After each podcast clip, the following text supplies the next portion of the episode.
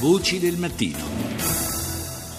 Di nuovo buongiorno da Paolo Salerno alle 6.39 minuti e 7 secondi, la seconda parte di Voci del Mattino nella quale parliamo della prima giornata nazionale indetta in memoria delle vittime dell'immigrazione nel giorno in cui si ricorda il peggiore dei naufragi che in questi anni si sono susseguiti tra il Nord Africa e la Sicilia.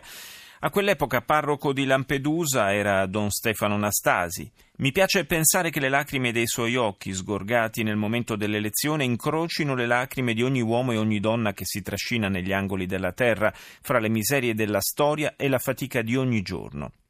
È questo uno dei passaggi più intensi della lettera che il sacerdote inviò a Papa Francesco invitandolo a visitare l'isola. Il pontefice accolse quell'invito, lo ricorderete, l'8 luglio del 2013. Tre mesi dopo, il 3 ottobre, la più grande tragedia del mare. A morire furono 368 persone. Don Stefano Anastasi, nei sei anni in cui è stato parroco dell'isola, ha visto naufragare i sogni di centinaia di persone nelle onde di quel mare.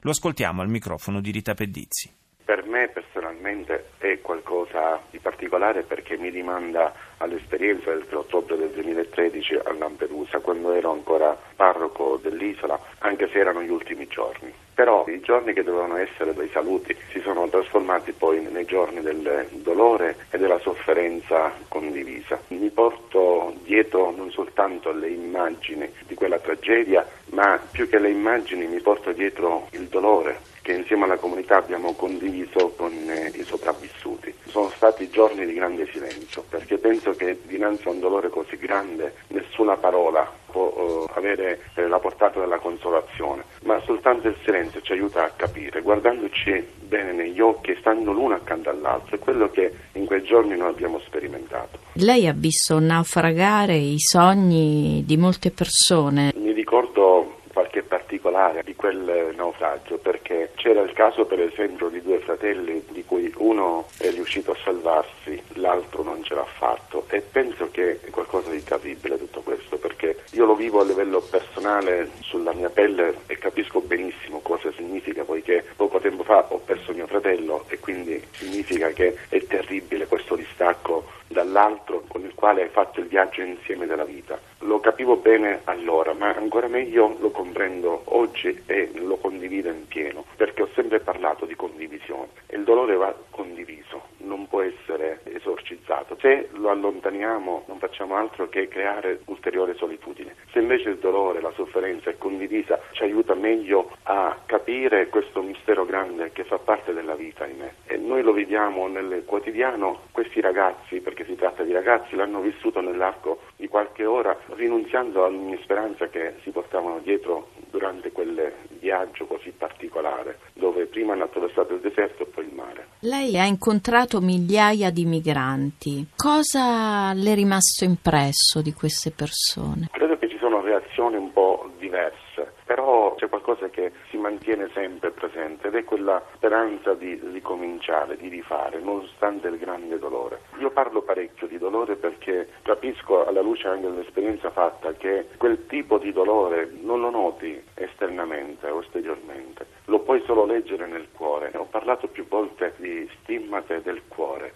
Quello che io ho sperimentato nei casi della sofferenza sono stimmate del cuore che trapassano la vita di un uomo, di una donna. Sicuramente una delle immagini più emblematiche nel naufragio del 2013 è quella della mamma che portava in grembo il bambino e ahimè non ce l'hanno fatta, né il bambino né la mamma. Sono stati uniti dalla vita e ingabbiati dalla morte. Forse è l'immagine sintesi, credo, di quel naufragio o dei tanti naufragi che abbiamo conosciuto e sperimentato. Davanti a un'Europa che alza i muri, lei come si sente? Mi sento un po' emarginato insieme agli altri. I muri non credo che risolvano qualcosa. Lampedusa aiuta a capire meglio tutto questo perché è una terra di confine senza confini. Diventa, mm, sì, periferia geografica, però nello stesso tempo assume la dimensione di cuore Mediterraneo. Io dell'Europa credo che se ne dovrebbe parlare di più, forse si dovrebbe avere la bontà di ascoltare questi fratelli, perché ricordo quando fu del naufragio del, dell'ottobre del 2013 dinanzi a una commissione europea, qualcuno di loro disse noi ci auguriamo che il sangue di questi nostri fratelli non vada sparso in vano, perché quelle vite possano servire per rivalutare o rileggere nuovamente questa realtà. L'Europa credo che è un po' qualcosa per certi versi di astratto, perché nella realtà non so fino a che punto abbiamo questa coscienza, questa consapevolezza di essere una sola cosa. Tante volte abbiamo detto noi vogliamo sentirci pienamente europei, ma l'Europa intanto ha coscienza di questa diversità interna? Mi pare di no. Ho l'impressione che l'Europa non riesce a comprendere le tante difficoltà di chi viene da altri continenti. È un fenomeno molto complesso che ahimè non penso che nell'arco di qualche mese. Le soluzioni possono essere tante, possono essere diverse, però tutto parte intanto da un atteggiamento che non c'è ed è quello di mettersi in ascolto del dolore o della sofferenza dell'altro. Quindi manca l'ascolto.